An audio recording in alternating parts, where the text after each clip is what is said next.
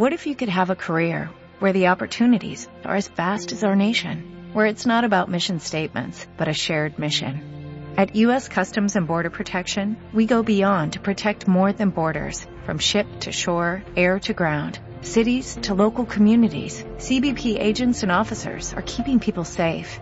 Join U.S. Customs and Border Protection and go beyond for something far greater than yourself. Learn more at cbp.gov/careers. Bueno, el día de hoy vamos a informar sobre dos eh, asuntos importantes. Eh, primero, sobre una subasta de diciembre de joyas, también de vehículos, residencias y se va a informar de eh, numerario, dinero, dólares que eh, entrega la Fiscalía al Instituto para devolverle al pueblo lo robado. Esta subasta se va a llevar a cabo en Los Pinos, 14 y 15 de diciembre y invitamos a participar a todos. Se van a dar a conocer ahora eh, las joyas que se van a subastar y eh, la semana próxima eh, los vehículos y residencias y otros bienes. También el general Luis Crescencio Sandoval González, secretario de la Defensa, nos va a informar sobre la actividad de ayer de destrucción de armas en todo el país que llevó a cabo la Secretaría de la Defensa.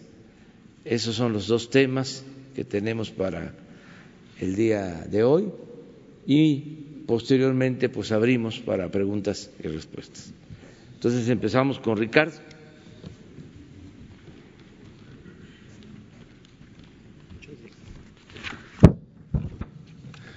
Muchas gracias, señor presidente. Buenos días a todas y a todos. El día de hoy, el Instituto para Devolver al Pueblo lo Robado, eh, vamos a emitir formalmente la convocatoria para la sexta subasta con sentido social, la cual la vamos a realizar el próximo sábado 14 eh, de diciembre y el próximo domingo 15 de diciembre. Eh, como decía el matemático Euclides, eh, el 6 es un número perfecto y vamos a tratar que esta subasta sea una subasta perfecta. ¿Perfecta en qué? En entusiasmo, en participación, en recaudación. Eh, originalmente habíamos planteado una subasta de joyas, eh, como el señor presidente, y nos sentimos honrados lo, comentó, hay una transferencia de alrededor de 4.578 joyas de la Fiscalía General de la República al Instituto para devolverle al pueblo lo robado y estos recursos se van a ir a los que es el camino de la Yesca Nayarit. Nos sentimos honrados que el señor presidente eh, podamos contribuir con ese objetivo que él ya lo ha anunciado hace algunos días. En ese sentido es que eh, vamos a enriquecer y vamos a hacer una mega subasta. ¿En qué sentido vamos a hacer una megasubasta?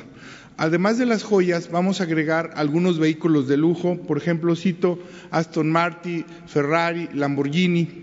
Eh, hoy vamos a presentar exclusivamente en lo que atañe a las joyas, pero en los próximos días eh, vamos a, allá a anunciar los otros bienes, como son estos vehículos de lujo que ya comentó el señor presidente.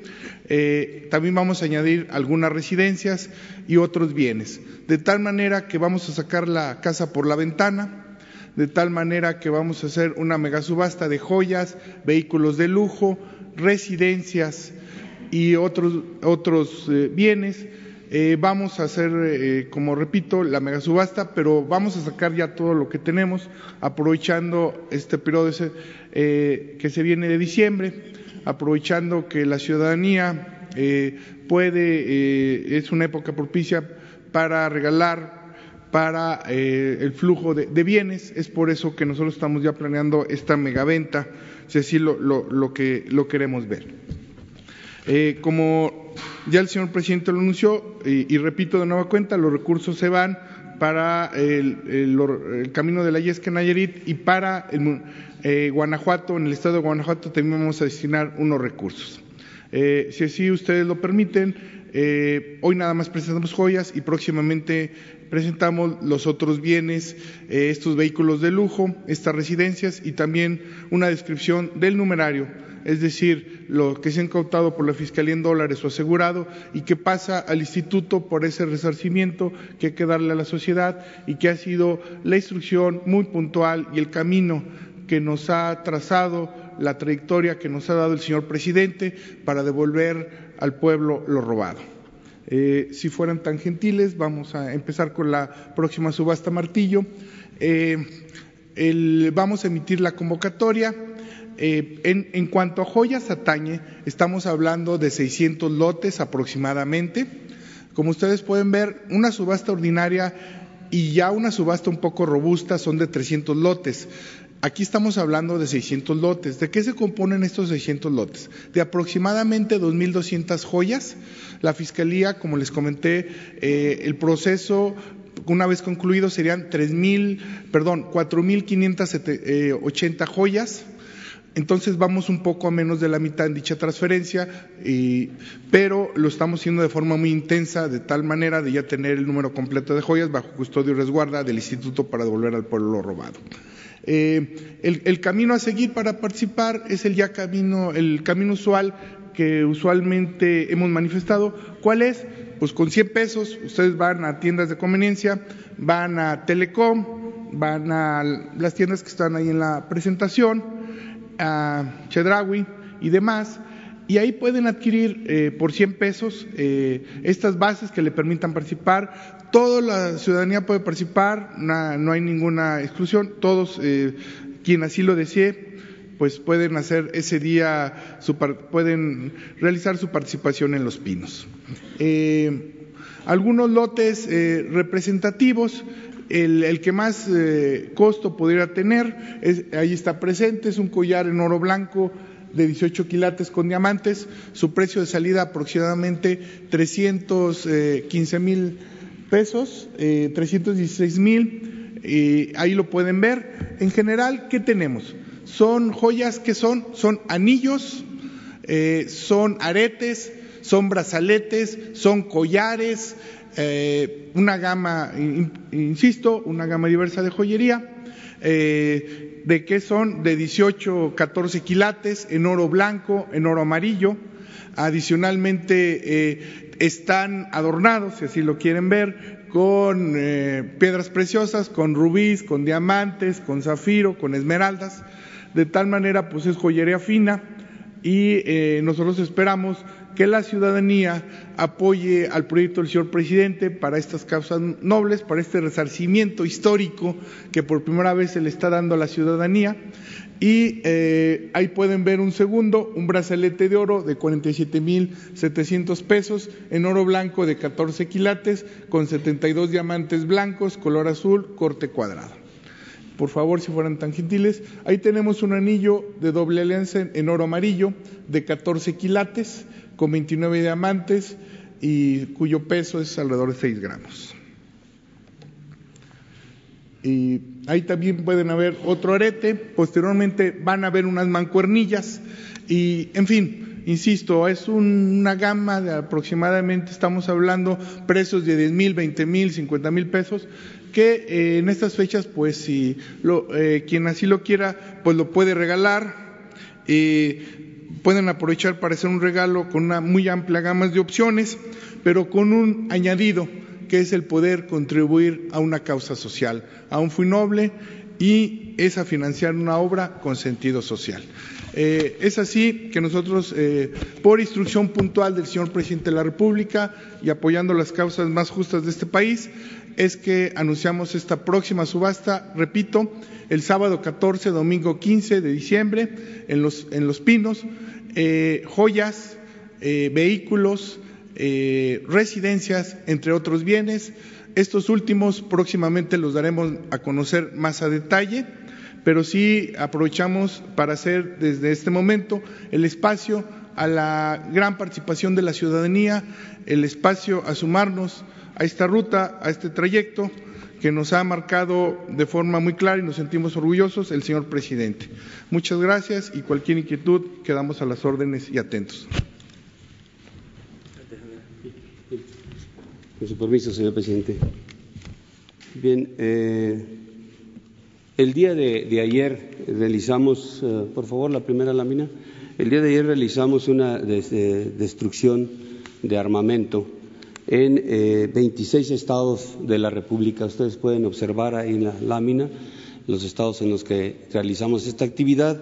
El día de hoy lo vamos a hacer en dos más, Tabasco y Chiapas y el día 9 en tres estados, Quintana Roo, Campeche y Yucatán. Eh, este, este, armamento que fue destruido el día de ayer en diferentes instalaciones, instalaciones militares, eh, algunas plazas públicas, dependiendo de la, de la, ubicación y de la posibilidad de realizar esta actividad fuera eh, de las instalaciones, así se llevó a cabo. Los gobiernos de los estados coordinaron con las autoridades militares para poder identificar los mejores lugares para desarrollar esta actividad y que la sociedad pudiera observar lo que se hacía en el ámbito de la destrucción de armas.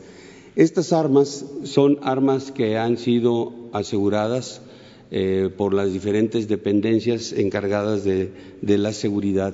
Eh, de conformidad al artículo 40 del Código Penal Federal y el artículo 88 de la Ley Federal de Armas de Fuego y Explosivos y en coordinación con la Fiscalía General de la República y los ministerios públicos federales en todas las entidades, esas eh, armas eh, quedan decomisadas a favor de la Secretaría de la Defensa Nacional para dos, en dos ámbitos. Pueden ser eh, destruidas, como en este caso, o para la utilización lícita. Todas estas armas, todo lo que puso a disposición la Fiscalía hacia la Secretaría de la Defensa, todo se está destruyendo, ninguna es, eh, la vamos a, utilizar. van a ser, fueron retiradas ya de, la circulación, ya no van a ser armas que en algún momento puedan llegar a manos de la sociedad o inclusive de jóvenes. Ya todas estas armas fueron destruidas. Eh, ahí ustedes pueden observar las fotografías. En total, eh, el día de ayer fueron 19.317 armas. Eh, con lo que haremos el día de hoy y el día 9 será una suma total de 19.919 armas destruidas. Estas armas, durante el procedimiento de destrucción, lo que se busca es que ninguna de las piezas que integran el arma pueda ser utilizada en algún otro momento. Se destruyen totalmente, se desorganizan por tipo de materiales, este, eh, porque el arma tiene a veces plástico, a veces tiene eh, madera, diferentes eh, aleaciones de, material férreo que, que necesitamos asegurarnos que queden totalmente destruidas y repito que no se vuelvan a utilizar por ningún motivo en alguna otra, otra arma, que no pueda haber la posibilidad de que por varias piezas que queden se pueda integrar un arma. Las, las cortamos y ahorita van a, observar en un video cómo se hace esta, esta actividad. Adicionalmente a esta, a esta destrucción de armas, que como ya expliqué es a través de lo que es eh, asegurado por las dependencias encargadas de la seguridad. También tenemos un programa de canje de armas en donde en la administración llevamos 6.956 armas de diferentes calibres que la sociedad ha este, eh, ido a nuestras instalaciones o a los puntos de canje de armas a entregarlas eh, voluntariamente. Armas que también se retiran de la circulación y de la posibilidad de que sean vueltas a emplear estas armas del canje en el lugar donde se establecen, ahí mismo, en presencia de la persona que va a donar el arma, se destruye para que tenga la plena seguridad de que lo que entregó ya no se vuelva a utilizar. Este, la siguiente, por favor. El, el video, por favor. Este es una de las ceremonias que se realizaron para poder desarrollar la destrucción de armas.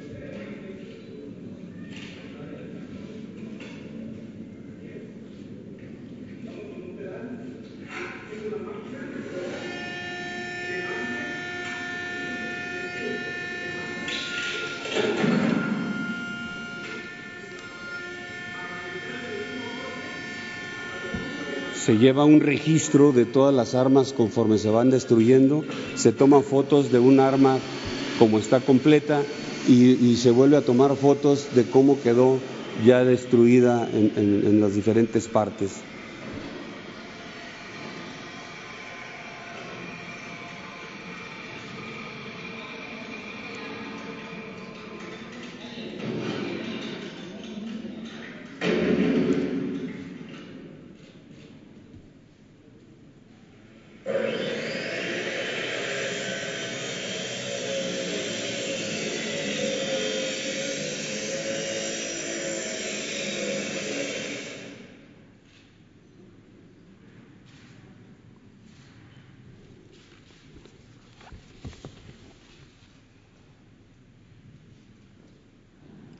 Estas armas son de diferentes calibres, calibres de uso exclusivo de Fuerzas Armadas, calibres de los que son permitidos de acuerdo a la ley, pero todas son aseguradas eh, que estuvieron en su momento afectas a una causa eh, penal. Entonces, todas estas se, se concentran y se, y se destruyen y las retiramos de la circulación. Gracias. Gracias. Muy bien, pues este, estos son los dos temas que abordamos. Quiero nada más eh, añadir que en el caso de la subasta, eh, como lo mencionó Ricardo Rodríguez, que es el director del Instituto para devolver al pueblo lo robado, eh, los fondos para de estas subastas van a destinarse a eh, el camino de la Yesca de la zona de los Huicholes. La Yesca es cabecera municipal del municipio del mismo nombre, la Yesca, y no tiene camino pavimentado, a su cabecera municipal ni a sus comunidades. Se construyó una presa, una hidroeléctrica muy grande que se llama La Yesca. Y el camino pavimentado llega nada más hasta la presa, hasta la hidroeléctrica. Ahora se va a construir el camino, se va a pavimentar el camino. El otro camino que se va a hacer con recursos de esta subasta es un camino a un municipio que se llama Atarjea, en Guanajuato, porque se puede pensar que pues Guanajuato es León, Irapuato, la capital, Guanajuato, pero tiene comunidades, tiene municipios muy marginados, pobres. Este municipio que está en la sierra de Tarjea no tiene camino pavimentado. De los 46 municipios creo que tiene Guanajuato, este municipio no tiene camino este, pavimentado y también se va a pavimentar este camino. El propósito es que todos los fondos que se obtengan nos permitan eh, ayudar a las comunidades más apartadas, más pobres de México, que batallan mucho en tiempos de lluvia para ir a la Yesca son cinco o seis horas de Tepic por el mal estado de los caminos. Y lo mismo ir a Tarjea, mucho tiempo. Entonces, por eso invito a la gente a que nos ayude, eh, todos los que tengan posibilidad de que participen en las eh, subastas. Esto es un complemento. Y ahora sí, abrimos, si les parece.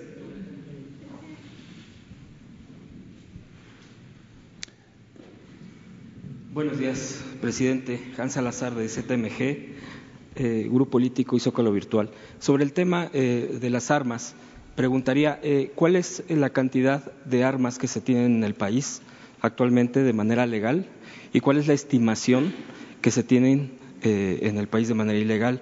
A partir de todo este tipo de, de información, ¿cuál sería la magnitud y el panorama respecto a la cantidad de armas que circulan en el, eh, bueno, que están en el país, ya sea en manos eh, pues de gente que considera que es una defensa a, sus, su patrimonio o en, grupos delincuenciales. Esa sería, mi pregunta. Ahorita una segunda, por favor.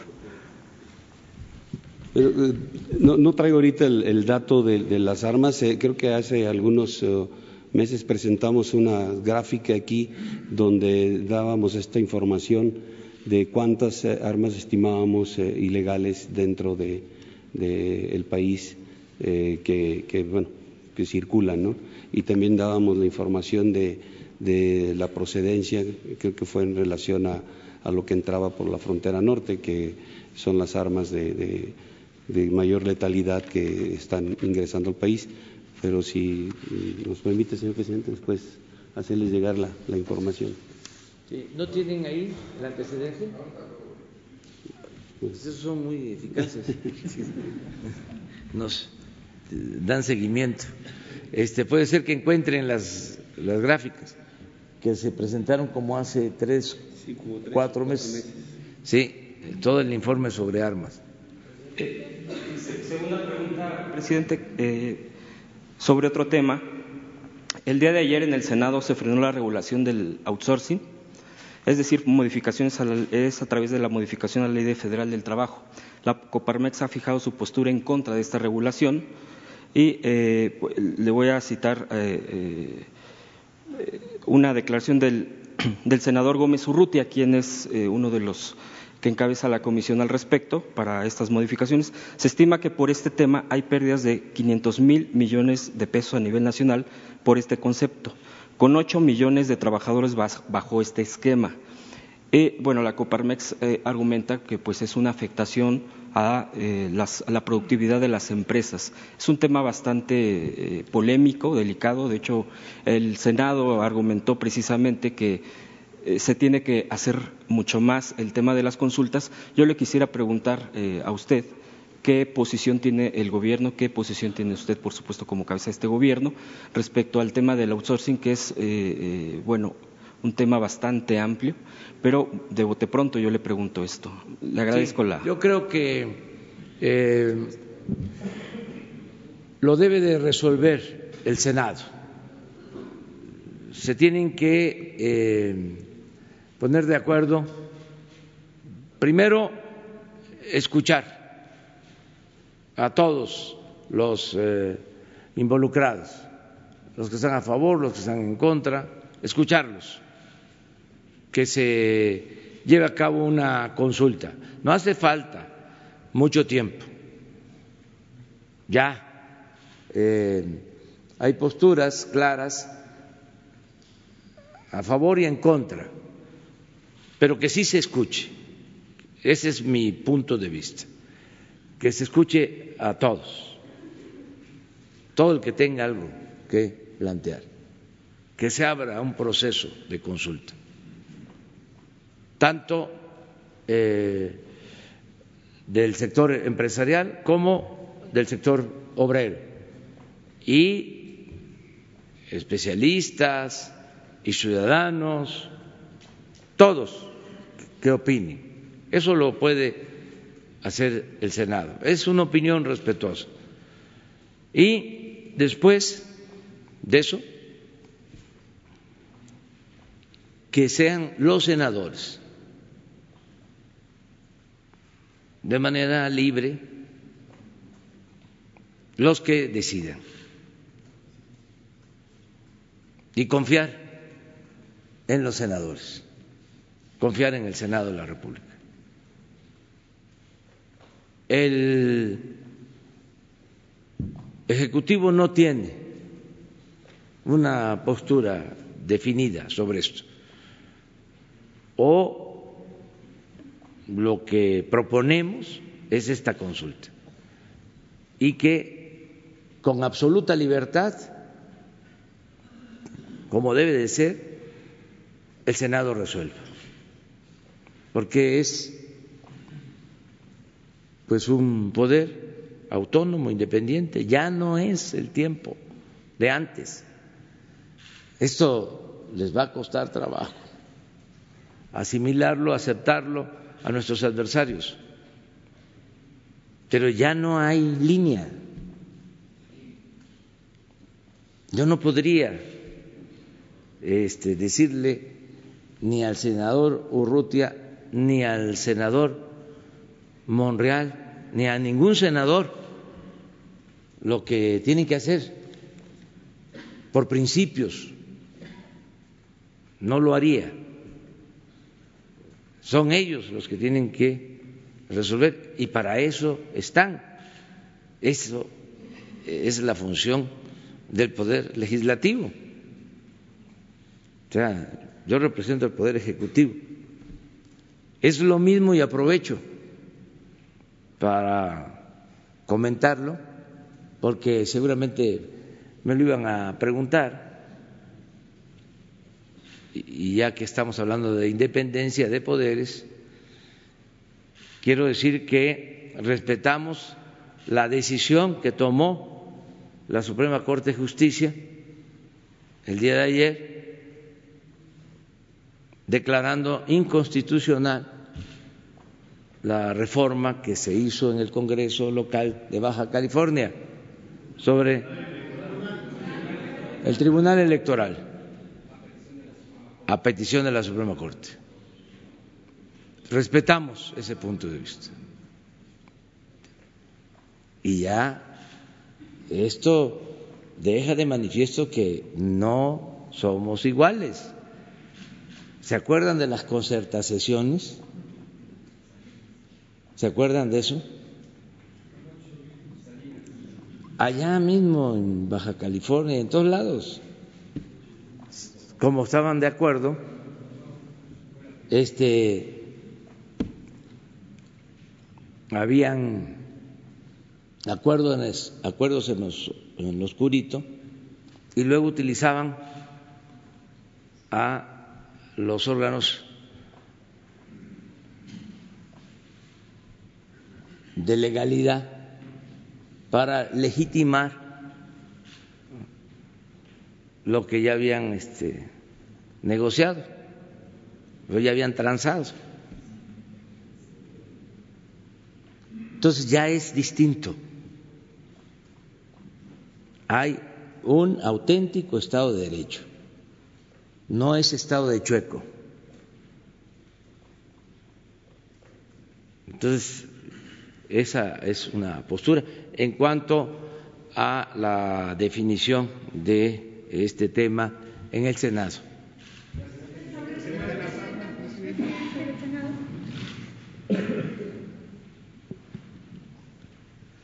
Buenos días, presidente. Jocelyn Gutiérrez de Político.mx. Eh, como le comentaba, ¿cómo nos podría, dar, nos podría dar su opinión sobre el rechazo del Senado para el dictamen para retirar el fuero, por favor? Y si me permite realizarle una pregunta más, por favor. No te escuché, perdón. Eh, en el Senado, este, se nos podría dar su opinión de el rechazo que hizo el Senado al dictamen para retirar el, el fuero. ¿Cuál es su opinión? El fuero, eh, en el caso del presidente, eso ya se aprobó. No, para el fuero de, este, de los En general. Sí. general. Este, pues yo no tengo más información. Yo lo que sé es que ya se le retiró y fue una solicitud que hicimos nosotros el fuero al presidente eh, y va a poder va a poder ser juzgado por cualquier delito como cualquier otro ciudadano. A lo mejor es en el caso de otros eh, servidores públicos. eh, vamos a ver en qué Mi opinión es que no debe de haber fuero. Para todos. Quitar el fuero. Eh, ni al presidente ni a gobernadores ni eh, a ningún miembro del gobierno, incluidos eh, jueces, magistrados, ministros, quitar el fuero. En el caso del presidente ya no hay fuero, duró lo del fuero al presidente desde la Constitución de 1857. que no se podía juzgar al presidente más que por traición a la patria. Ya hemos eh, contado la historia en la primera Constitución Federal de 1824 sí se podía juzgar al presidente. Y luego se modifica eh, la Constitución o en la Constitución reformada de 1857 ya se establece que al presidente solo se le puede juzgar por traición a la patria y le agregan por delitos electorales. Fíjense qué interesante. En la Constitución del 17, de 1917, a pesar de ser una constitución avanzada, de las mejores del mundo, sobre todo en el terreno social, ese artículo que era el 103 se modifica, pero se mantiene de que al presidente solo se le puede juzgar por traición a la patria y se le quita lo de delito electoral. La verdad que ahí se afianza el régimen presidencialista. Partir de ahí, el presidente de México no puede ser juzgado. Hasta ahora que se modificó el 108 constitucional, lo que era el 103, y se puede juzgar al presidente en funciones por cualquier delito. Es una gran reforma y esto tiene que aplicar para todos, en todos los casos. Yo espero que los legisladores federales, locales, sigan eh, avanzando en este terreno. Y como última pregunta, presidente, ¿cómo ve la redacción de los sueldos para los senadores en 2020 que hicieron los diputados, la cual pues fue considerada como un error? Se está este, eh, analizando de nuevo la legislación para que no quede ninguna duda. Se envió una nueva iniciativa de ley con el propósito de que nadie pueda ganar más que lo que obtiene el presidente y que eh, no procedan, eso es lo que se busca, eh, los juicios de amparo,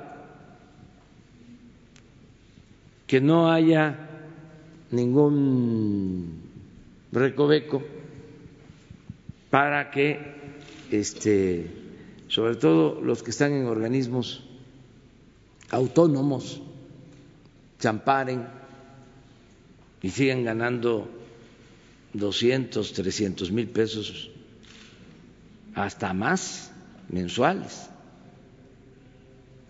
no los 108 mil que es lo que obtiene el presidente. Eh, y, para abajo de eso. Entonces, este, en todos los casos de los sueldos, en lo que corresponde al Ejecutivo, eh, es eh, ese sueldo más inflación para el 2020. En el caso de los trabajadores al servicio del Estado, eh, se aplica el que quienes obtengan sueldos de menos de 10 mil pesos mensuales es inflación más tres puntos. Quienes eh, reciban de 10 a 15 mil pesos mensuales es inflación más dos puntos. Y quienes eh, perciban de 15 a 20 mil pesos mensuales, inflación más un punto. Y de 20 para arriba, inflación. Eso es, no tiene que ver con el aumento al salario mínimo. Eso estamos por definirlo. Vamos a buscar consenso, vamos a buscar acuerdos con eh, el sector empresarial, con el sector obrero, pero sí la postura del Ejecutivo, y lo han entendido así, sobre todo los empresarios, es de que se tiene que ir aumentando el salario para ir recuperando poco a poco, gradualmente, paulatinamente, todo lo que ha perdido el salario, que ha sido mucho en el periodo neoliberal, según los cálculos de 70 a 80 por ciento del poder adquisitivo en 30 años. Eso es lo que ha perdido el salario mínimo. Entonces, no se puede eh, recuperar eso de la noche a la mañana, de un año para otro, pero sí, gradualmente, y ese es mi compromiso, que en el tiempo que llevemos en el gobierno, que estemos en el gobierno, mm, se vaya recuperando lo perdido. Nunca más eh, aumentos salariales como eh, se hacía en algunos años del periodo neoliberal por abajo de la inflación. Nunca más va a suceder. A ver, la compañera, y luego nos vamos ya de este lado. Gracias, señor presidente. Sandra Aguilera, de Grupo Larsa Comunicaciones. Señor presidente, tenemos una denuncia documentada eh, por el sistema de administración patrimonial del SAP de Pemex de que el señor Carlos Romero de Champs sigue activo y comisionado hasta el 2024. Esto lo avalan este, los documentos que le entregaremos. Quisiéramos saber si tenía conocimiento de esto y pues, si nos pudiera aclarar esta situación. No tenía conocimiento, no, no tengo conocimiento hasta ahora que eh, los estás eh, exponiendo. Eh, el lunes, bueno, para empezar, este fin de semana hacemos gira por la zona petrolera. Están invitados Vamos a ver cómo le hacemos porque va a ser eh, por tierra y por mar, porque vamos a ir a plataformas marítimas de eh, Tabasco y de Campeche.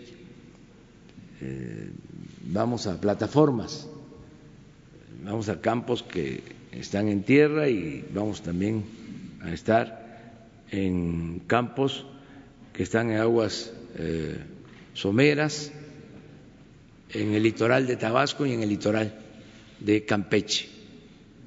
Vamos a estar el viernes en Huimanguillo, en un campo en tierra, y vamos a estar en la tarde eh, supervisando los trabajos de la refinería de Dos Bocas. Al día siguiente embarcamos y vamos a visitar campos que están en el litoral de Tabasco. Eh, y luego nos vamos por tierra a Ciudad del Carmen y embarcamos el domingo a plataformas que están en el mar de Campeche. Y ya regresamos el domingo por la noche.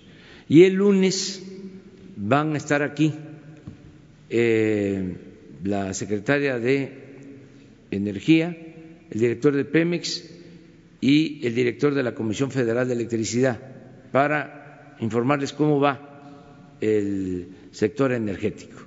O sea que van a tener posibilidad de eh, preguntar y ya para entonces vamos a saber sobre esta situación.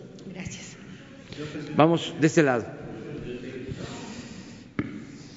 Bueno, ustedes dos, tres, y luego nos vamos atrás. Muy buenos días, presidente y funcionario Ramón Flores, corresponsal de Los Ángeles Press de Guadalupe Lizárraga. Eh, presidente, el viernes pasado, el gobernador de Chihuahua, Javier Corral, detuvo al reportero Gabriel Benzor Fabián de la opción de Chihuahua, porque le estaba tomando fotografías mientras jugaba tenis. El reportero estaba fuera de las canchas y separado por el cerco de malla. Sin embargo, el gobernador gritó a sus escoltas que lo detuvieran, le quitaron el celular, le borraron las imágenes y el gobernador le gritó que era un narcoperiodista. Eh, este hecho pone en situación de vulnerable al colega, ya que se trata de un estado de la República donde los cárteles han operado abiertamente y han cobrado la vida de otros colegas, como es el caso de Miroslava Bridge. Y en general este hecho afecta a todos los periodistas mexicanos porque se vulnera la libertad de prensa. Señor presidente, mi pregunta es, ¿cabría un acuerdo nacional promovido por usted con todos los gobernadores del país para que se respete nuestra libertad a informar y se dé la garantía del Estado mexicano para hacer nuestro trabajo, por favor? Sí, y yo eh, opino que todos los gobernadores son respetuosos de la libertad de expresión.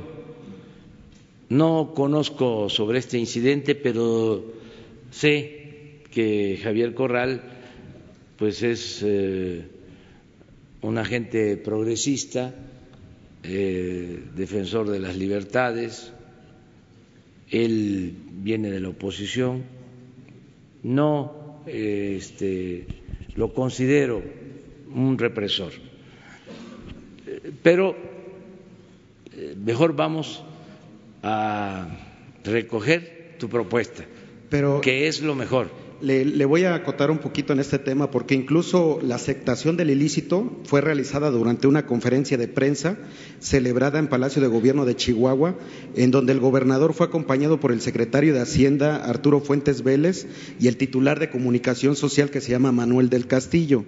Corral dijo que hay evidencias en el registro de su guardia personal del gobernador en el sentido de que le arrebataron el celular al reportero para ver qué trabajos hacía y para quién. Presidente, ¿el gobernador tiene derecho a criminalizar a un periodista? Muchas gracias. Ya eso es otra cosa. Pero eh, me reservo mi derecho de opinión. Se decía antes de que uno era dueño de su silencio y rehén de lo que decía. Entonces, este hago este uso de mi silencio de no opinar sobre esto, porque eh, creo que se puede eh, buscar la forma de, eh, como lo propones, lograr un acuerdo. en los estados, decía el maestro Manuel Buendía, gran periodista,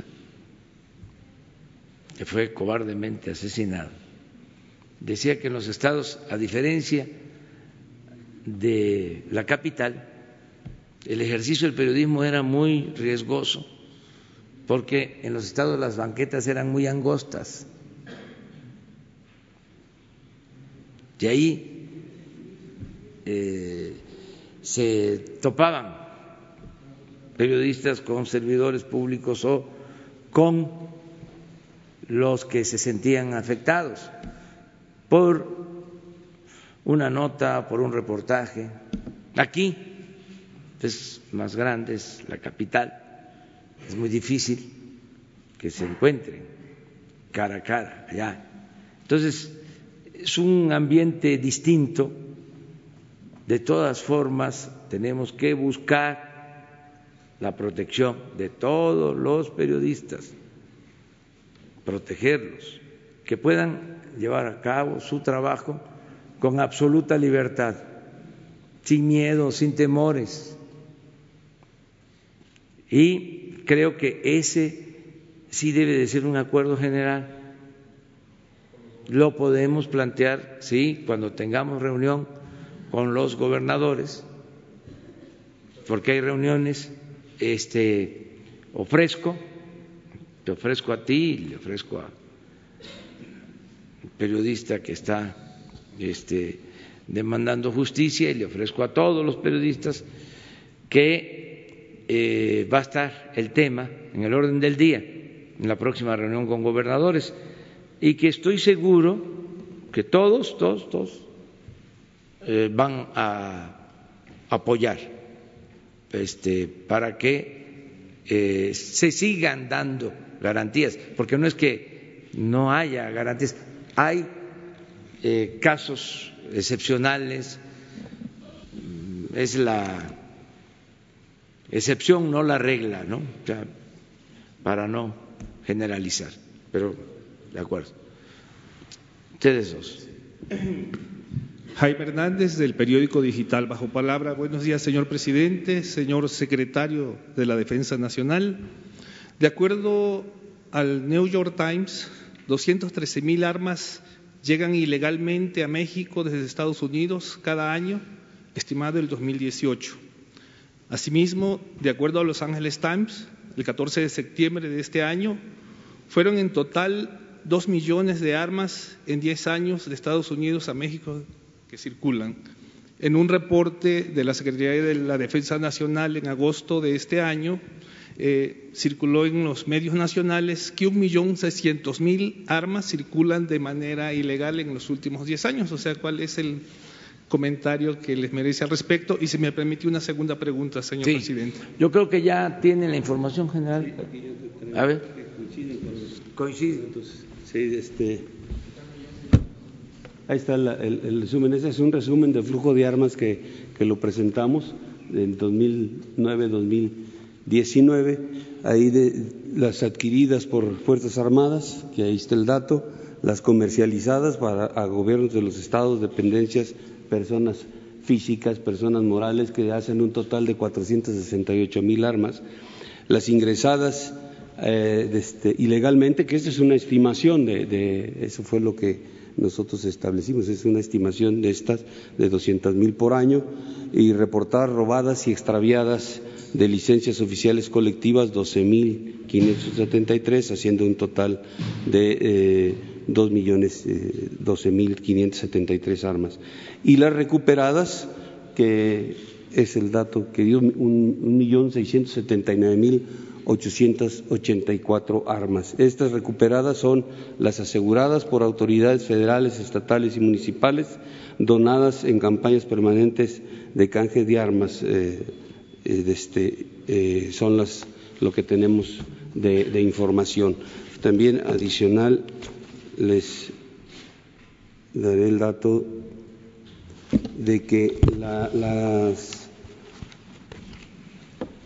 hay 10 entidades, perdón, si son las, que, las que faltan de recuperar considerando los 2 millones 12 mil 573 armas que ingresan ilegalmente, el estimado que ingresa por, a nuestro país. También les doy la información que también en otras ocasiones se las hemos mencionado.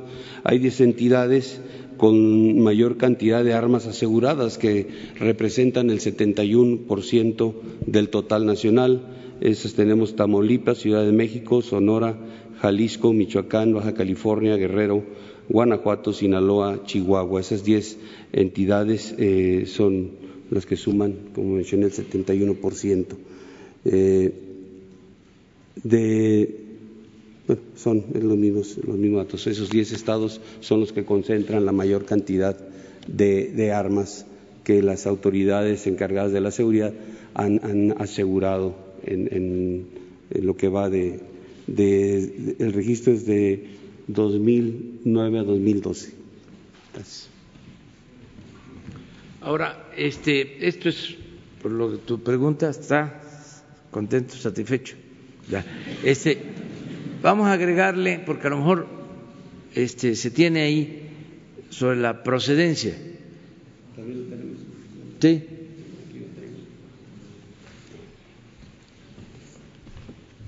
De la procedencia tenemos eh, el, en, Estadísticamente, el 70% de las armas que se aseguran en México provienen de Estados Unidos y el 30% tiene manufactura en España, Italia, Austria y otros países. Esta es información que también se las hemos establecido.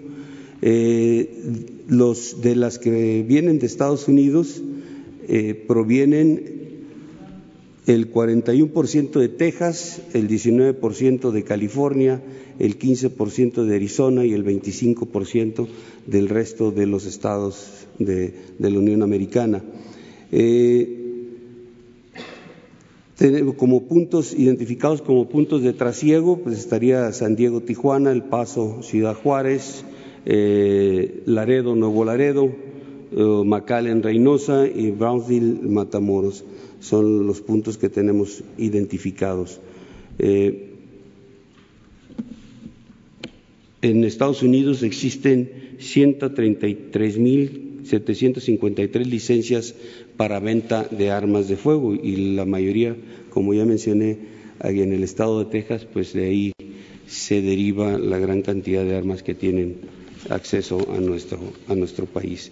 Todo esto también fue dado en anteriores eh, presentaciones. Gracias.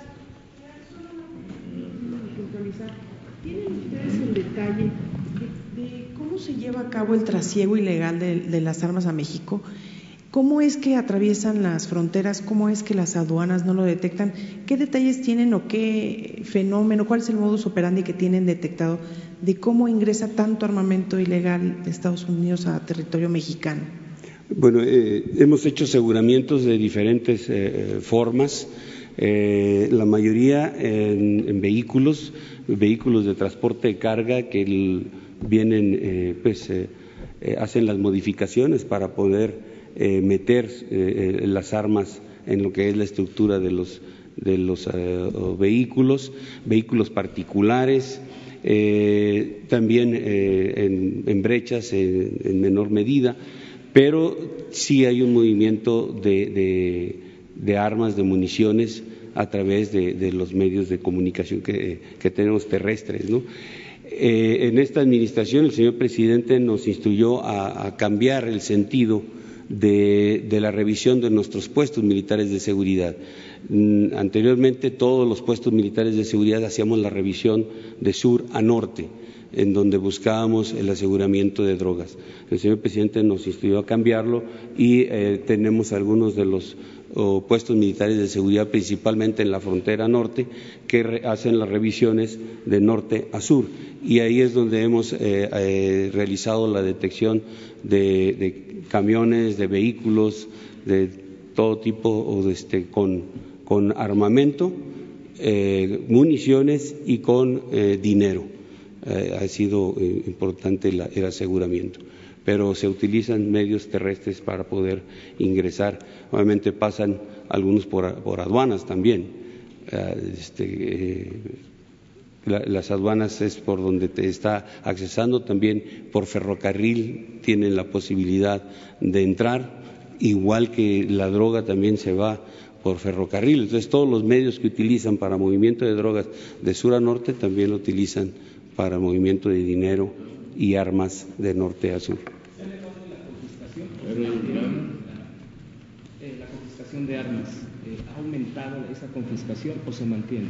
De acuerdo a este tipo de movilidad. Sí ha aumentado, que es lo, lo que yo menciono, que cambiamos el sentido de revisión y hemos tenido mayores resultados en el aseguramiento de armamento, además de lo que se les aseguran a los, a los grupos criminales que en algunas de las eh, operaciones que se llevan a, cabo se llegan a detectar casas donde tienen eh, guardado armamento que no está siendo utilizado, que lo tienen ahí como casas de, en las casas de seguridad para reemplazar en algún momento su arma que están, las armas que están en uso. ¿Se tienen detectados grupos, nombres de estos grupos que trafican las armas? como grupos especializados para traficar armas no, sino son los grupos criminales, que, los cárteles de la droga los que hacen ese movimiento de, para abastecerse de armamento de, de, uso exclusivo de las Fuerzas Armadas y de municiones. Muy bien. Este, nada más, eh, ya que estamos en este tema, eh, como información, va a estar en México el procurador eh, de Estados Unidos, se van a llevar a cabo reuniones con el propósito de fortalecer las relaciones de cooperación entre los dos países. Eh, desde luego, dos temas que se tienen que tratar es eh, el de la introducción de armas y de dólares. Las dos eh, cosas. Desde luego, también la droga pero eh, se incluye armas y dólares eh, por todo esto.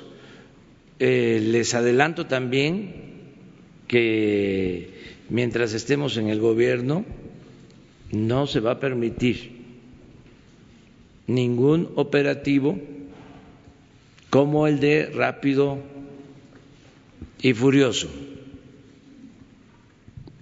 porque eso, eh, si recuerdan, fue una violación flagrante a nuestra soberanía que causó mucho daño, porque se permitió que entraran armas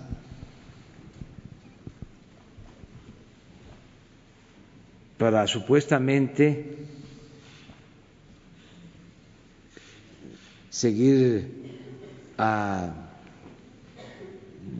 miembros del el crimen organizado y esas armas eh, se perdieron y luego se demostró que se usaron para cometer crímenes eh, y fue un rotundo fracaso el plan esas eh, actividades, esos acuerdos no se permiten. Lo que estamos planteando es que cuando menos del lado estadounidense haya eh, control de salida de armas y de dólares, cuando menos. Estos son los planteamientos, eh, con la idea de que necesitamos reforzar la cooperación. Tenemos 3.180 kilómetros de frontera y tiene que haber cooperación en temas migratorios, en estos temas droga, tráfico de armas, numerario, como le llaman los dólares, este, y ese es el propósito y hay eh, disposición de parte de los gobiernos para avanzar en este propósito. A ver, pero vamos acá.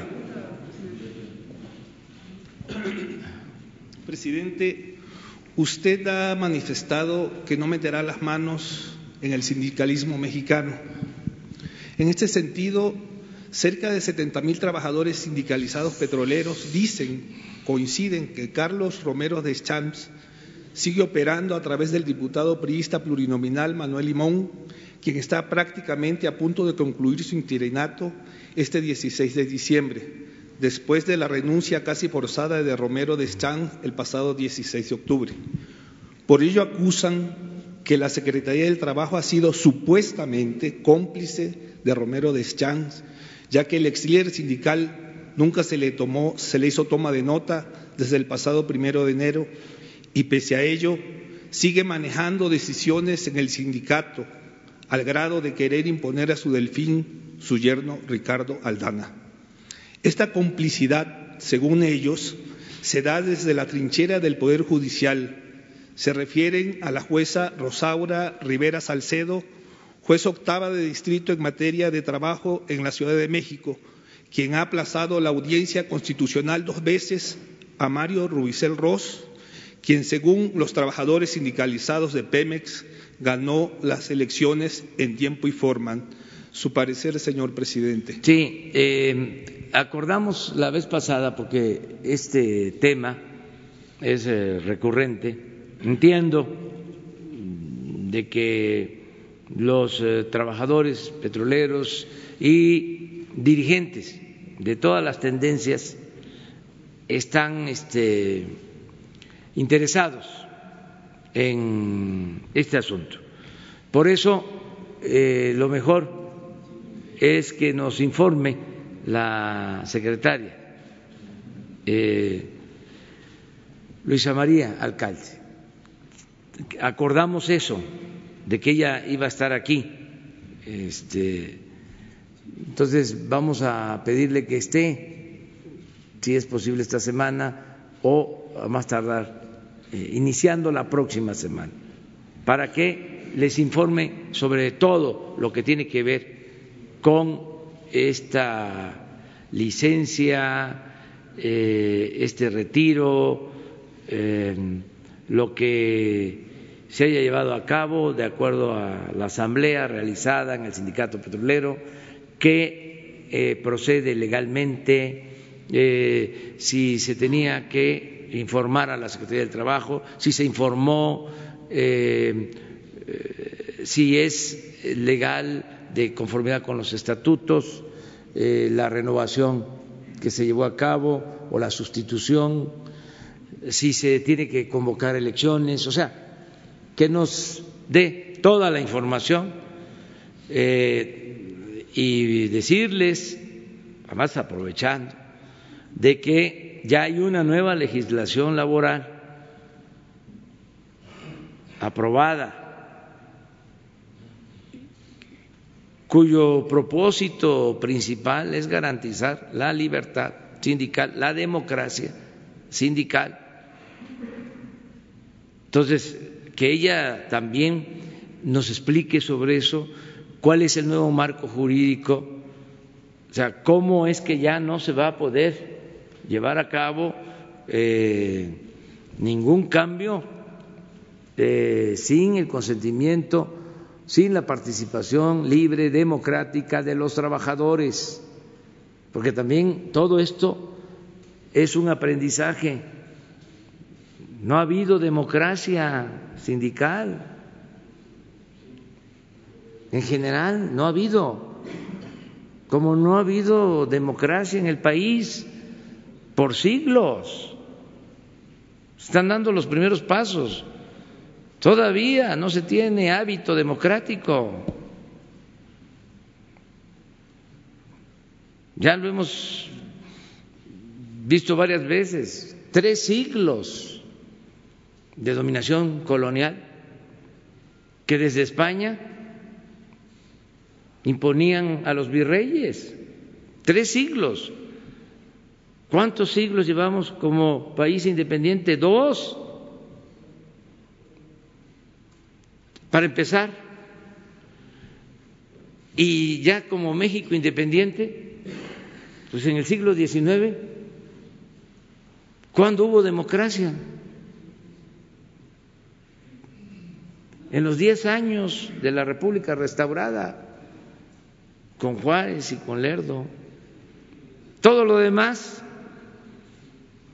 Santana, once veces presidente, Porfirio Díaz, treinta y cuatro años presidente, todo el siglo XIX, país de dos hombres, siglo XX, ya lo hemos dicho varias veces, se fue don Porfirio, pero quedó doña Porfiria. ¿Cuánto tiempo? Hasta el 2000. ¿Qué? hubo la llamada alternancia y que supuestamente se iba a establecer la democracia. ¿Se acuerdan de eso? ¿De cómo engañaron? Ni cómo en el 2006 los mismos que habían llegado con la bandera del cambio democrático consumaron un fraude electoral para imponer al presidente. Pues es hasta ahora. Y esto en lo general. ¿Cuántos fraudes en los estados? ¿Cuántos fraudes en los municipios? ¿Cuántos fraudes en los sindicatos? Imposiciones, antidemocracia, autoritarismo. Estamos empezando una etapa nueva en la vida pública del país y claro que va a llevar tiempo. Miren, cuando se abolió la esclavitud en México, que no fue como se piensa, en 1810, no fue el decreto de la proclamación de la abolición de la esclavitud que hizo Miguel Hidalgo en Jalisco, porque se piensa que el cura Hidalgo abolió la esclavitud, proclamó la abolición de la esclavitud, fue algo extraordinario,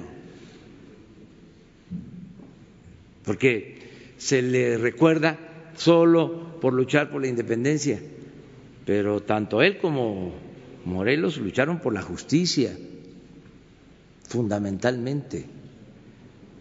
¿Pero qué sucedió? pues siguió la esclavitud. ¿Y cuándo se abolió la esclavitud en México? 1914, 1915, hace apenas 100 años. Y todavía los ancianitos que vivieron ese tiempo de esclavitud, cuando en las haciendas habían peones acasillados, cuentan, contaban, de que cuando llegaban los revolucionarios a las haciendas a decirles a los peones que ya eran libres, los peones en vez de alegrarse se ponían a llorar, porque no sabían qué era la libertad, porque en esas haciendas estaban enterrados sus padres, sus abuelos, bisabuelos, tatarabuelos. Tuvo que pasar un tiempo para que empezaran a actuar como hombres libres, un proceso. Hasta los años 60, hasta los años 70, en Chiapas, habían indígenas que con mecapal y una silla cargaban a los que tenían para pagarles o los quieran sus amos. Hasta hace poco. Entonces son procesos, a veces eh, que brota el racismo, el clasismo.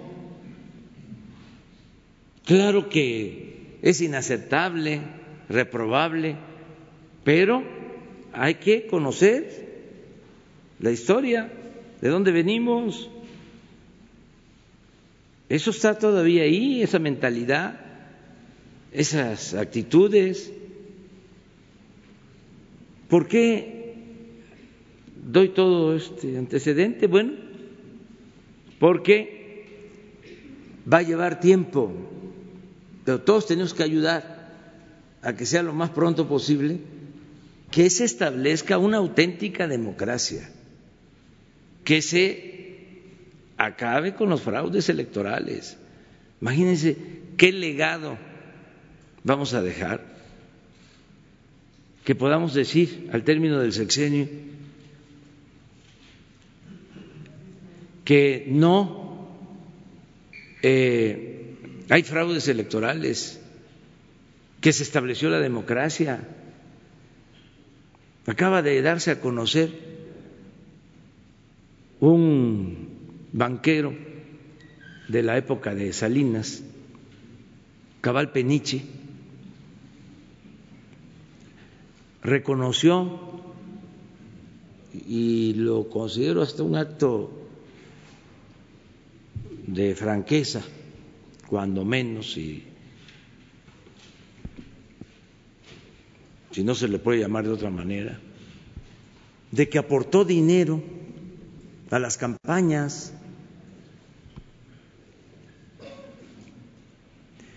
y que aportó dinero a la campaña donde yo este, fui candidato y hicimos la denuncia en su momento en la Procuraduría, en aquel entonces, 1900 94, tiene 25 años eso, más o menos. 94.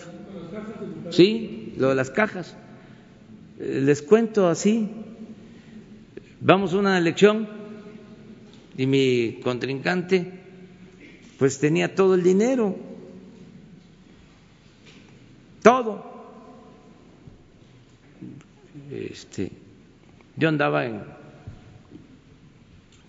una camioneta con un aparato de sonido, pueblo por pueblo. Y en aquel entonces creo que estaba permitido gastar tres millones y se gastó mi adversario 70 millones de dólares. Se pasó un poquito, no mucho. Pero lo interesante es que pues eh, protestamos por el fraude y ahí venimos acá a la Ciudad de México y en el camino me avisan de que habían unas cajas en una casa y que seguramente ahí estaban las boletas del fraude. Ya ven cómo era antes. Bueno, no hace mucho tiempo, de que eh, fabricaban boletas y las marcaban este, para meterlas. Se llamaba el embarazo de urnas y el carrusel y el ratón loco todo eso que avergüenza, pues, además lo estoy diciendo para que los jóvenes eh, estudien todo esto, porque eso va a quedar para la historia, eso se va a erradicar por completo. Y pensaba yo que eran boletas, y estaban, insiste, insiste, era yo por, veníamos por Puebla, caminando. Entonces, bueno, pues traigan las cajas, ¿no? Porque la que llevaba la contabilidad en ese entonces del partido opositor a, a nosotros, este, una contadora y un contador y bien ordenados. Llevaban todo el archivo, copias de cheques, facturas, todo. Entonces cuando termina la campaña, se llevan las cajas a una casa. Creo que la señora, como ya iba a ocupar un cargo, ¿no? hasta cambió de colonia, ya una casa más grande, y lo que era su casa la dejó de bodega ahí. Entonces los vecinos que estaban ahí con nosotros, pues me imagino que se dieron cuenta de que entraron las cajas y todo, y sacan las cajas. ¿Cómo las sacaron? No sé. Como 40 cajas. Y nos mandan la caja. Yo recuerdo que por teléfono y en clave, porque desde entonces habían pájaros en el alambre, ya no. Este, eh, queremos mandar la caja, pues traigan las cajas, eh, consigan para un pasaje de avión, pues, traigan. Yo pensando que era una caja, dos cajas. No, es que es muchísimo. El caso es que vienen las cajas en una camioneta de tres toneladas, como 40 cajas. Y aquí cerquita, en el Hotel Canadá, se renta, venían con nosotros contadores y se quedan ahí revisando las cajas. No les costó mucho trabajo, estaba todo ordenado, toda la contabilidad se demuestra el dinero que se había utilizado. Los 270 millones de pesos, en aquel entonces 70 millones de dólares. Se presenta la denuncia, pasa el tiempo, de ahora este señor banquero dice, sí, sí es cierto. Nosotros dimos 5 millones de dólares, pero no solo a la campaña local, dimos a la federal, creo que 15. Entonces, todo eso, ah, bueno, ¿qué pasó con la denuncia? Pues nada, pasó al Instituto Electoral.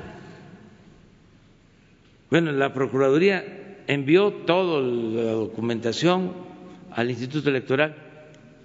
¿Qué resolvieron? Nada. Ahora, 25 años después, este, se sabe de que es cierto, de que fue cierto. Ah, porque en aquel entonces nos acusaron de una campaña de medios, porque así era, tampoco estoy reprochando nada. ¿eh? este, en donde habíamos falsificado nosotros todos los papeles. Entonces, ya pasó. Eh, ayer me preguntaron que si, qué opinaba, si se iba a, solicitar que se este, analizara el caso. Y, no, ya, vamos a ver hacia adelante y vamos a buscar, eso sí, que no haya fraudes electorales, que no se impongan autoridades. Esto es por lo de eh, la democracia en los sindicatos.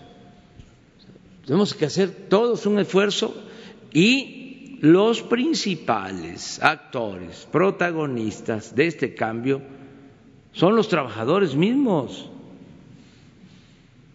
con el apoyo de nosotros, porque antes, en el caso del sindicato petrolero, ¿cómo eran las elecciones? No era voto secreto. Entonces el que se atrevía eh, a votar en contra, lo corrían, lo reprimían. Ahora es voto libre, secreto, directo. Y va a estar la autoridad eh, cuidando.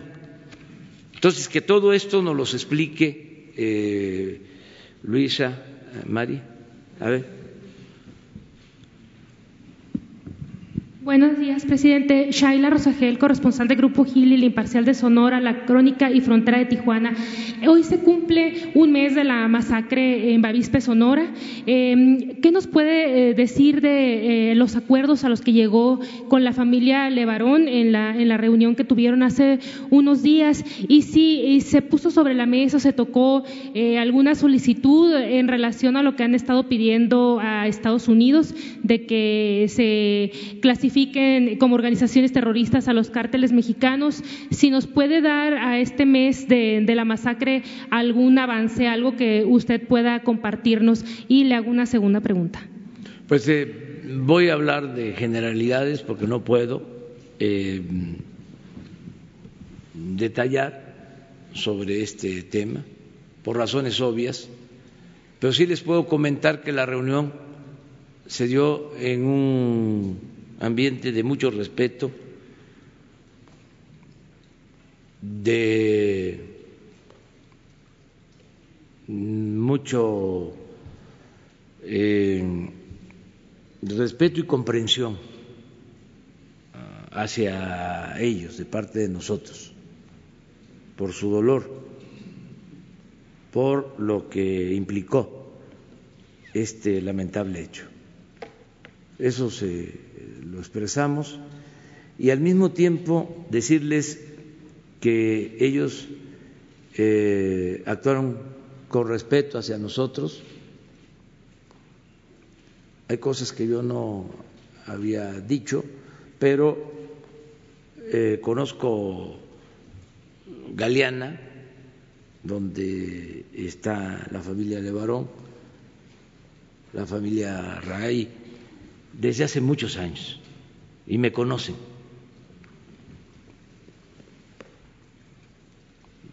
Yo he recorrido todo el país, he estado en todos los pueblos.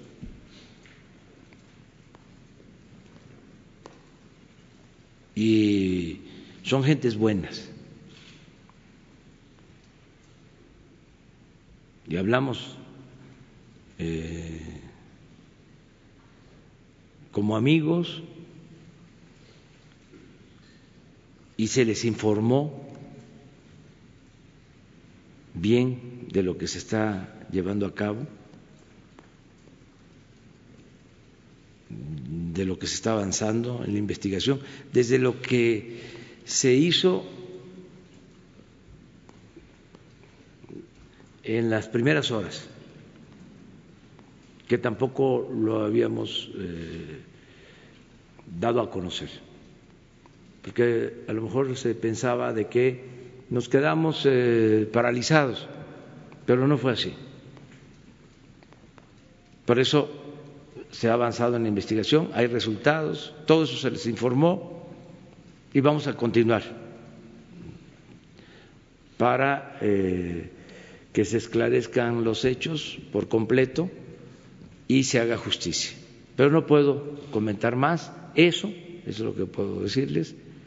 Eh, una relación de mucho respeto y eh, se aclararon cosas eh, en el sentido de que ellos lo que quieren es que, como es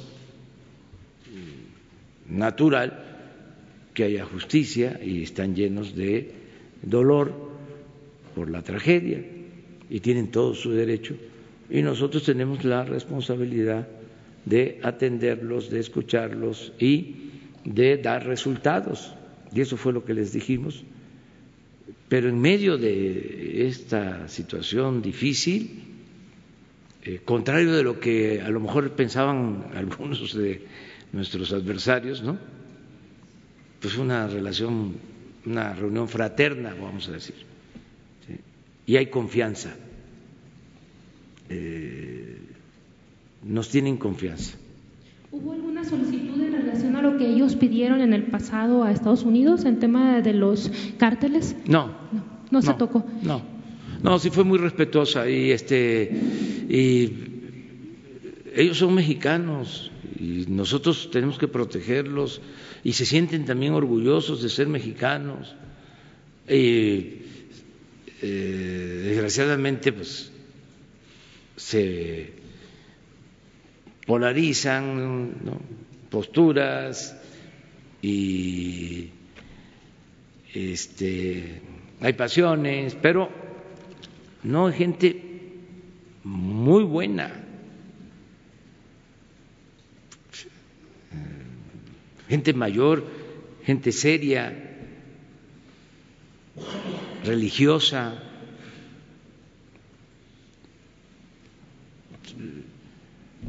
No quiere decir que los que no son religiosos no son, sean gentes buenas, tampoco quiero que me malinterpreten.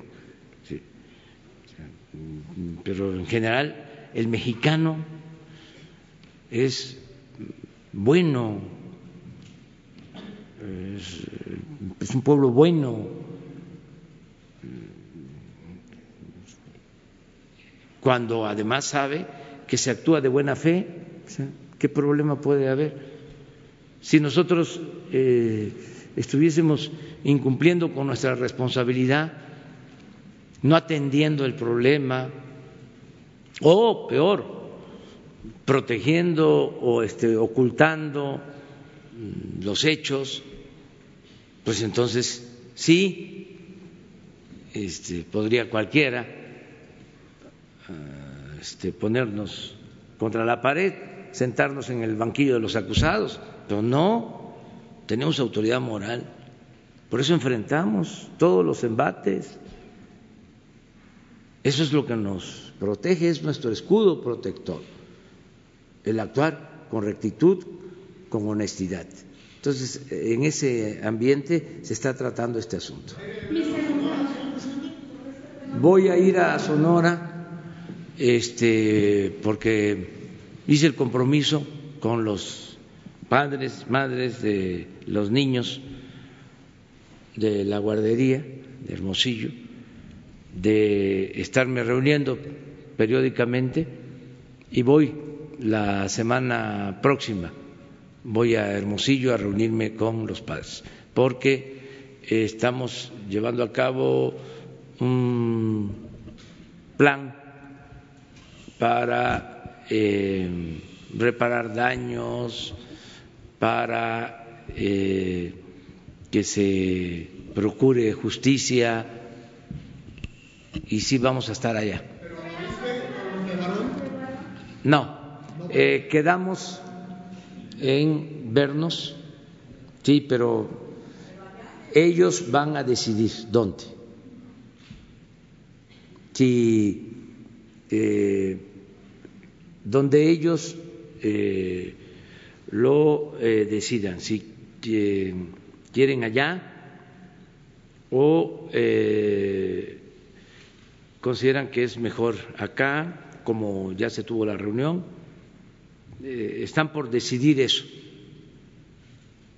A ver, una pregunta que les hago a ustedes. También se vale, ¿no? Este, ¿Ustedes sabían de que iba a haber otra reunión? Sí. Ah, ya. Entonces ya no, fui indiscreto, ya. Una pregunta, presidente, si me permite. Eh, bueno, presidente, compromisos que, usted comentó que faltaban de cumplirse el domingo en, el Zócalo? ¿Y, a qué compromisos les, daría prioridad o cuáles son los más importantes de estos compromisos? También usted dijo que en diciembre de, 2020 ya estarán sentadas por completo las bases de la transformación. Em, ¿Qué resultados serán notorios en materia económica, de seguridad u otros resultados en esa fecha? Bueno, este es un año que pedimos para terminar de consolidar la obra de transformación.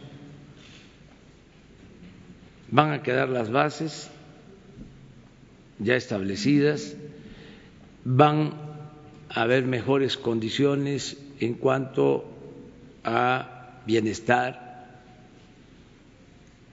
en cuanto a empleo, salario, educación, salud, seguridad y crecimiento económico con justicia. Les recuerdo, progreso sin justicia es retroceso.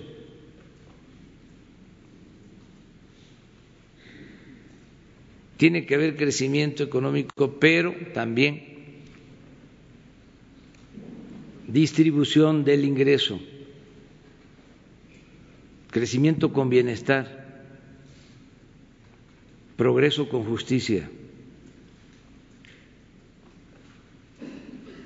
Entonces sí vamos eh, a tener eh, resultados eh, mejores, ya hay resultados pero vamos a mejorar los resultados. Y en efecto hice 100 compromisos hace un año y hemos cumplido 89 y tenemos pendientes o en proceso. 11. Sí, eh, les van a entregar ahora eh, cuáles son los 100 compromisos y cuáles son los que están pendientes. Les van a entregar ahora. Este, si les parece, hasta ahí le dejamos.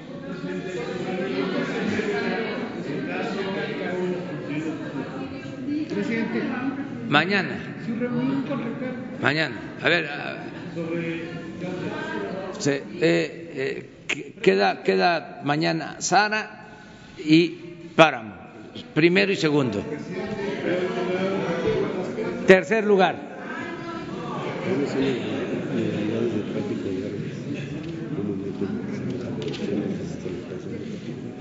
Ah, mire, mire para este, ya para cerrar bien con toda la información sobre lo de armas. Aquí el general quiere. Sí, tenemos aquí unas fotografías de las diferentes modalidades del tráfico de armas en donde se han eh, asegurado en diferentes puntos. Si lo ponen, por favor. La que sigue. Ahí es eh, en la aduana de Tijuana, en una botella de refrescos, cartuchos, ahí venían ocultos. La que sigue. Adelante. Ese es en, San Emeterio. Esa es una plataforma de un, de un tracto en donde el, carril central está como recipiente de todos esos cartuchos 55 mil cartuchos, 53 cargadores, 12 aditamentos, 18 armas largas, es como pasan el armamento. La que sigue. Déjela, por favor. regrésenla, por favor. Ahí. Por eso se detectan precisamente. ¿Y por qué pasan si hay y todos deben deportar? Hasta los vacíos, los llenos y los vacíos tienen que pasar por el carril de Rayo Yo no me explico cómo es que pasa las revisiones son aleatorias. Eh, si revisáramos todos los vehículos, hacemos colas de kilómetros y kilómetros y kilómetros para poder. Sí, pero tiene que llevar su tiempo, no es la velocidad que lleva, sino es una velocidad de, revisión en donde si lo hacemos de uno por uno no, no, no sería factible. en en, los, puestos militares de seguridad que tenemos acá en Sonora, hemos eh, llegado a hacer en fechas en que queremos revisar mm, de mayor o una mayor cantidad de trailers, hemos llegado a hacer eh, colas de 12 kilómetros. Entonces, eh, lo hacemos de manera aleatoria para evitar dañar la economía, porque es, se mueve a través de esos trailers pues eh, productos a veces hasta perecederos y no podemos tenerlos ahí. Entonces, ah. No, no, no, no es, es, eh, no, no, tenemos identificado una, un, momento en que se incremente. ahí es eh, en la aduana de Sonoita, debajo de los asientos de un autobús, la que sigue, eh, también en Sonoita, en unos acumuladores, también cartuchos, también en esa misma aduana, no es la misma, ahí para adelante, acumuladores, ese es eh, en tanques de gasolina,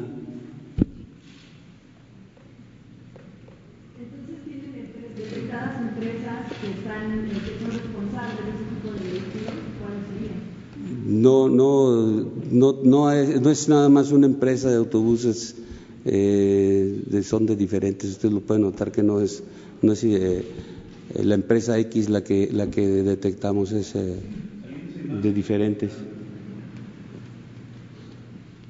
Aquí en un, en un tractocamión también, ahí es, ahí es la, la, foto del, del lado izquierdo es precisamente de los rayos gamma donde está detectando una irregularidad y la gente que está revisando, los especialistas, pues ya tienen eh, la forma de identificar dónde un vehículo tiene algo irregular que les está marcando la pantalla. La que sigue. Nueve armas largas, quince cargadores también en la cabina de un tracto. Ahí está en el cuadrito rojo y allá del otro lado donde, donde se ubican en los rayos gamma. En cilindros de gas, cartuchos, también tanques de combustible de, automóviles, en las puertas de los vehículos, en las llantas de refacción del vehículo, en donde va colocada la llanta, debajo de los de asientos traseros del vehículo, ahí está otro asiento trasero, y en las puertas en asientos nuevamente. En una caja de unicel van embaladas.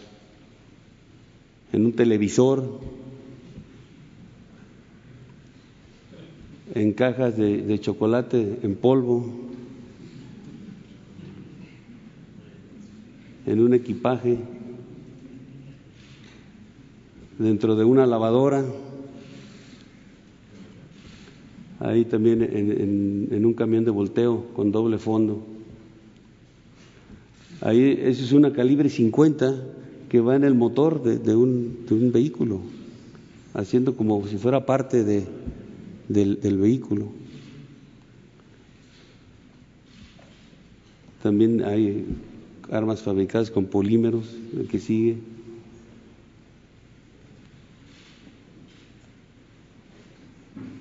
y, inclusive hay unas aquí más adelante las vamos a ver que simulan que son juguetes pero son armas esa es la información ya ya ya ya ya ya ya ya ya ya ya ya miren este mañana vamos a continuar del 30% de armas ilegales entradas por Europa. A mí me, eh, de Europa, perdón. A mí me gustaría preguntarle al general eh, cómo es que llegan. ¿Se está, ¿Hay revisión en los puertos también ahí, esas entradas de las armas ilegales de Europa? ¿Por dónde llegan? ¿Vía marítima, vía aérea? Y una segunda pregunta que me gustaría hacerle, eh, general, es cómo se estableció la conexión de este informe que le entregaron a Estados Unidos sobre los 6.000 armas ilegales. ¿Cómo ustedes detectaron eh, el lugar de procedencia en Estados Unidos para informarle a Estados Unidos. La, entrada de armas eh, que vienen de, Europa es por, por vía ah, marítima, es eh, lo que tenemos registrado, y esas armas a las que usted se refiera son todas las armas que hemos asegurado y obviamente por la marca, la marca de, de las armas se determina que son de procedencia estadounidense.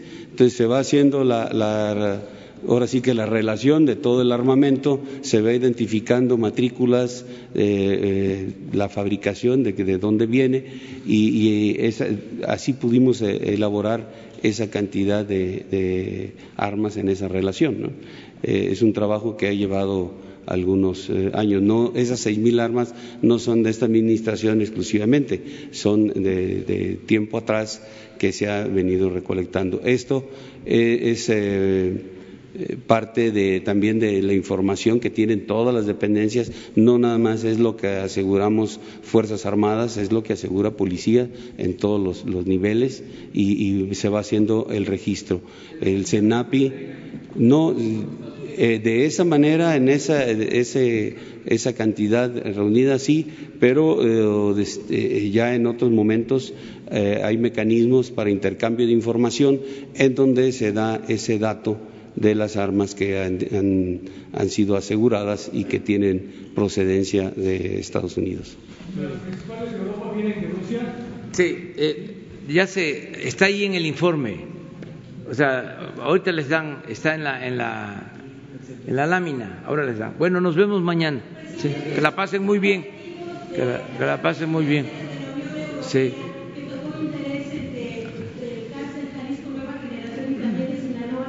mañana, mañana si les parece, que, estás en tercer lugar. ¿Sí? Además, acuérdense. Sí. Mañana.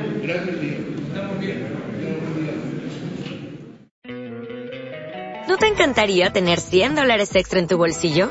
Haz que un experto bilingüe de TurboTax declare tus impuestos para el 31 de marzo y obtén 100 dólares de vuelta al instante.